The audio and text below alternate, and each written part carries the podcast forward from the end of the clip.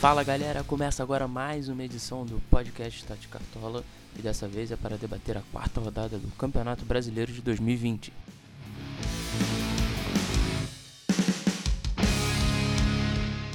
E o nosso analista, como já tem sido nas últimas rodadas, é o Felipe Caruso. Tudo bem, Caruso? Fala Rafa, fala pessoal.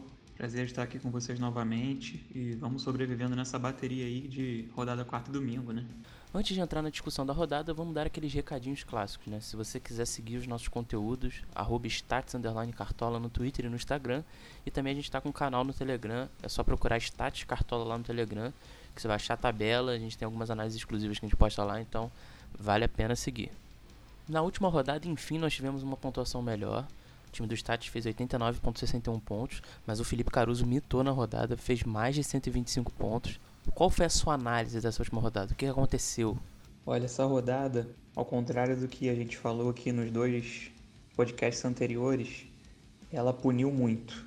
Então, nas duas primeiras rodadas, nós vimos é, pontuações muito baixas. Então, até quem foi bem não conseguiu botar isso numa diferença grande no, no, placar das ligas, né? Só que nessa rodada, quem foi bem tirou um atraso muito grande ou disparou é, muito forte na frente, né?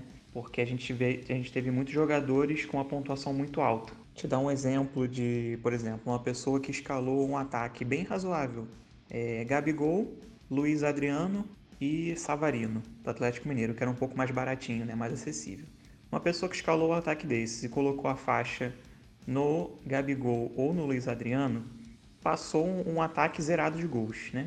Enquanto vamos para o outro lado da moeda agora um cara que colocou Marrone, Marinho e no, no, mais extremo possível Cano também, né?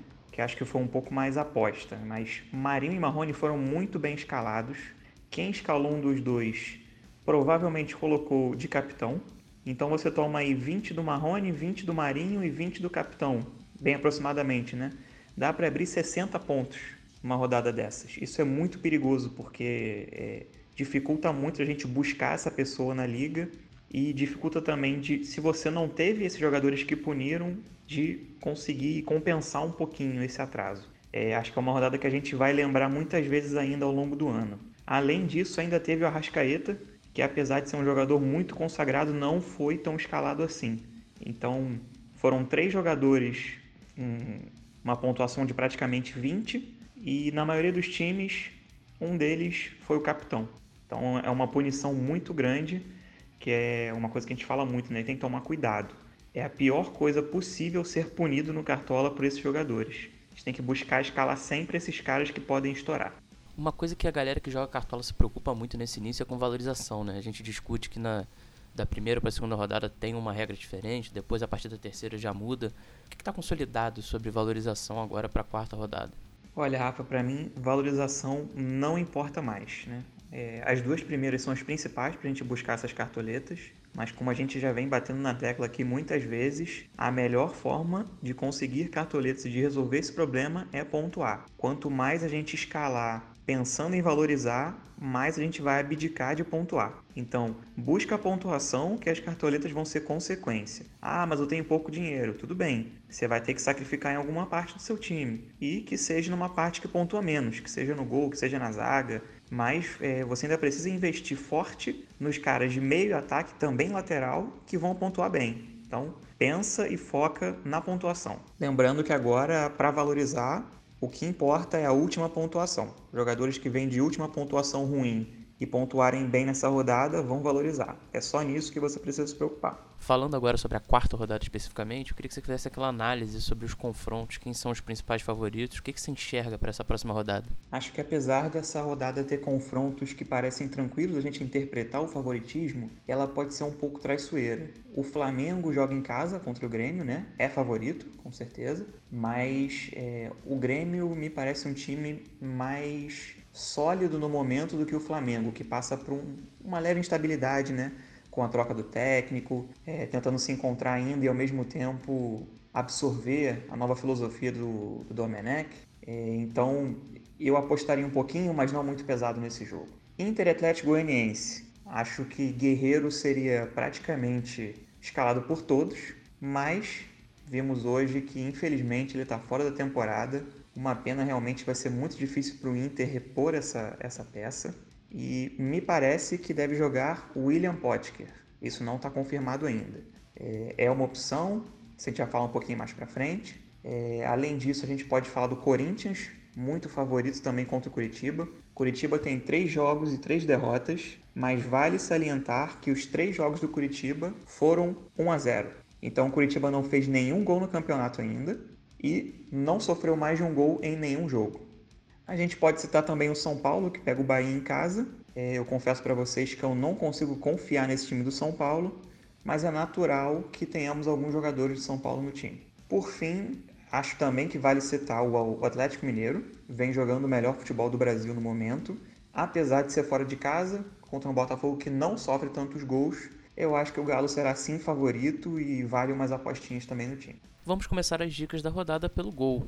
Quem são as principais opções para defender o seu time na rodada 4? No gol, mantenho para vocês a minha mesma filosofia das últimas rodadas. Acho que se você não tem dinheiro, é aqui que você tem que aliviar ou até colocar um goleiro que tenha feito negativo na rodada anterior para tentar ganhar alguma coisinha de cartoletas. É, é uma posição que está sendo uma loteria grande, mas essas últimas rodadas indicam de alguma forma que o SG pode ser uma forma de se salvar, né? É, a gente teve aí César e Rafael muito bem escalados na última rodada.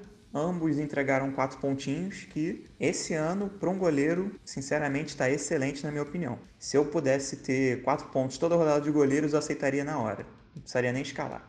Mas então a gente pode citar alguns goleiros, como o Volpe, Diego Alves, que volta de expulsão, né? Lembrando que no último jogo ele fez menos 6.5. É, depende de quanto você, como você acredita que o Grêmio vem para esse jogo, né? É, o Cleiton do Bragantino seria um goleiro bem baratinho, mas que até agora não entregou muita coisa.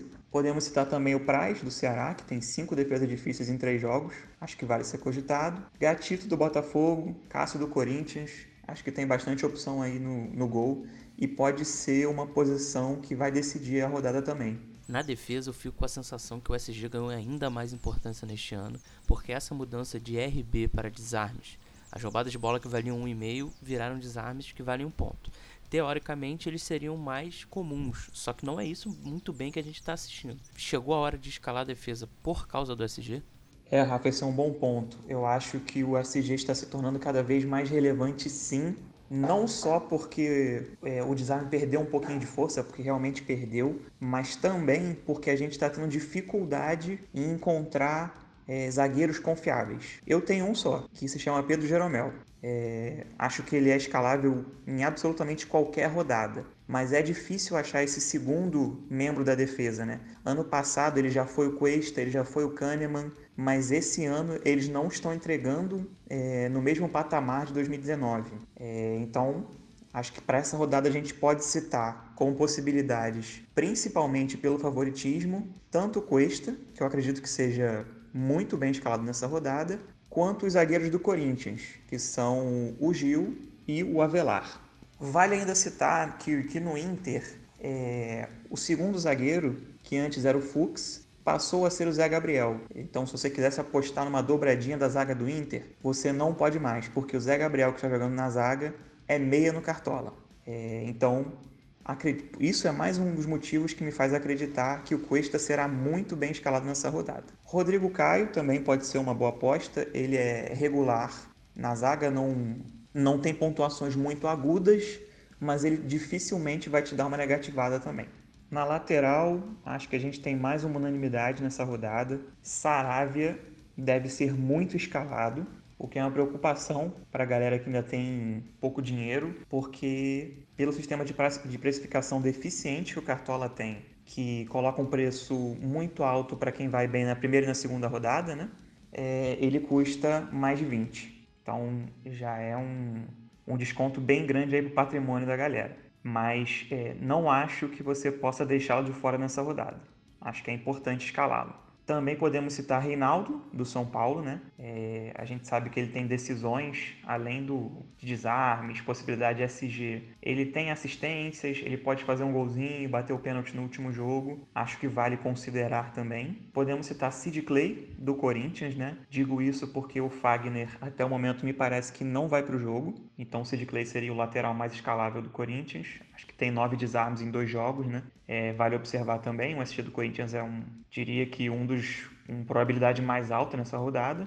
No Flamengo, a gente também pode ver o Felipe Luiz na lateral, né? Costuma pontuar bem, é regular, tá tendo uma função mais é, protagonista nesse time, até do, do, novo treinador. Então acho que vale um, uma olhada nele também. Do meio para frente, eu fico com a sensação que nesta rodada com a lesão de Paulo Guerreiro, a gente não tem nenhuma unanimidade no ataque. Você concorda comigo, Caruso? No meio, vale citar a Rascaeta do Flamengo, né? Sempre muito decisivo, entregou aí muitos pontos nessa última rodada apesar de ter um confronto um pouco mais espinhoso contra esse Grêmio. É Daniel Alves do São Paulo. Se você vê o jogo do São Paulo, você vê que ele está praticamente em todas as jogadas do time. É, tem um bom número de desarmes, um bom número de decisões. Acho uma escalação muito válida. Thiago Galhardo do Inter é, chega muito na frente e é meia no cartola. Eu gosto muito desse tipo de jogador. Vale ressaltar que ele estava com uma sinergia muito grande com o Guerreiro e eu acredito que ele sinta um pouquinho essa, essa perda do atacante. Mas vamos precisar observar aí também com calma. Um ponto ruim seria que ele não costuma jogar 90 minutos, mas é, pelo confronto bem favorável ao Inter e por ser um jogador muito decisivo, eu acho que vale a pena escalá-lo também. Temos também Luan do Corinthians, que acredito que seja muito bem escalado, mas eu confesso para vocês que é uma opção que não me agrada. Ele não está num momento bom do futebol dele, não tem feito boas atuações pelo Corinthians, mas de fato é um confronto muito favorável para ele. Se for para ele arrumar alguma coisa, é uma possibilidade boa que seja contra o Curitiba em casa, né? Por fora a gente pode citar também é, Igor Gomes do São Paulo, seria mais um, uma aposta, né? Diferente. O Johan do Galo também me agrada bastante. É, acho que ele não vai ser tão escalado e pode surpreender nesse Galo que é muito intenso, ataca demais o jogo todo. E ainda tivemos hoje a notícia que é possível que o Atlético Paranaense escale três volantes. Isso significaria que o Marquinhos Gabriel sai do time, entra o Richard, que é volante, e o Léo Cittadini seria adiantado. Então, um Léo Cittadini, que já é um jogador que pontua bem no Cartola, teria uma função um pouco mais avançada, é, se tornando, na minha opinião, uma ótima opção para a rodada também, mesmo sendo contra um adversário difícil que é o Palmeiras. No ataque, como você perfeitamente já disse, é, acho que não existem mais unanimidades. É, entendo que o Guerreiro seria uma, mas com essa lesão é, o substituto dele não será uma unanimidade, apesar de ser cogitável. É, pode ser o Potker, pode ser o Yuri, acho que a gente vai ter que aguardar um pouquinho para saber mas não será um, aquele atacante que você vai simplesmente escalar porque é o Atlético Goianiense, né? Porque ele está um nível abaixo do Guerreiro, com certeza. É, acho que Gabigol ainda será muito bem escalado, mesmo com o confronto difícil. Ele já teve as chances dele de guardar. Acho que continua sim sendo uma boa opção, mas me preocupa que ele foi substituído nos dois últimos jogos antes dos, do fim, né? acho que vale observar também. Bruno Henrique, mesma coisa, né? O Flamengo tem um confronto um pouco mais difícil, mas ele não deixou de ser o Bruno Henrique, continua sendo uma boa opção. Acho que podemos citar também os atacantes do Bragantino, principalmente o Arthur e o Alejandro. É, o Alejandro seria o centroavante e o Arthur seria o cara que pontua mais, dá mais assistências, é mais cartoleiro, né? participa mais do jogo. Não podemos também deixar de citar o Jô, que é o centroavante de um dos times mais favoritos da rodada. É, lembrando que o Curitiba não é aquele time que toma muito gol e o Corinthians não é aquele time que faz muito gol. Mas a gente não pode deixar de cogitar o jogo, ao menos. Né? Pablo do São Paulo vinha numa fase excelente antes do começo do Brasileirão, ainda não fez o golzinho dele. Ainda assim, sendo um jogo em casa, eu acho que vale cogitar, pode ser uma ótima opção também. E eu termino com o mesmo Marinho, que a gente deu uma confiança muito grande para ele nesse último jogo. É, o jogo era na Vila, esse agora não será, mas ainda assim ele precisa ser cogitado. Né? O esporte não é um adversário muito difícil, é, e dos últimos sete gols que o Santos fez, Marinho fez cinco e deu duas assistências. Então ele participou de 100% dos últimos 7 gols do Santos. Fica de olho nesse cara, ele é cartoleiro, ele está muito decisivo. O jogo do Santos está passando por ele e pelo Soteldo, né, consequentemente. Acho importante não deixar ele passar despercebido também. Caruso, Antes de finalizar, deixa aquele pitaco para a quarta rodada para a galera que está ouvindo a gente. Meus pitacos para essa rodada seriam é, quase reflexões, né? A primeira, escale SG de time que é de SG e escale ofensivo de time que é de gol. Né? Acho que não preciso nem falar muito, mas o Corinthians é um time de SG e o Galo é um time de gol. Foram só exemplos, mas a gente pode até falar mais um pouco sobre os outros times também que têm características similares. E o segundo pitaco seria: tome cuidado com seu capitão, vai ser muito importante nessa rodada, como foi na última. Acredito que tem uma variação grande, né? Não, não devem ter uma diversidade enorme como teve na última rodada, mas não existe um capitão claro nessa rodada e acho que isso pode ser sim um diferencial na sua liga, caso ela seja de capitão, obviamente. Com essas informações, a gente encerra essa edição do podcast Tati Cartola.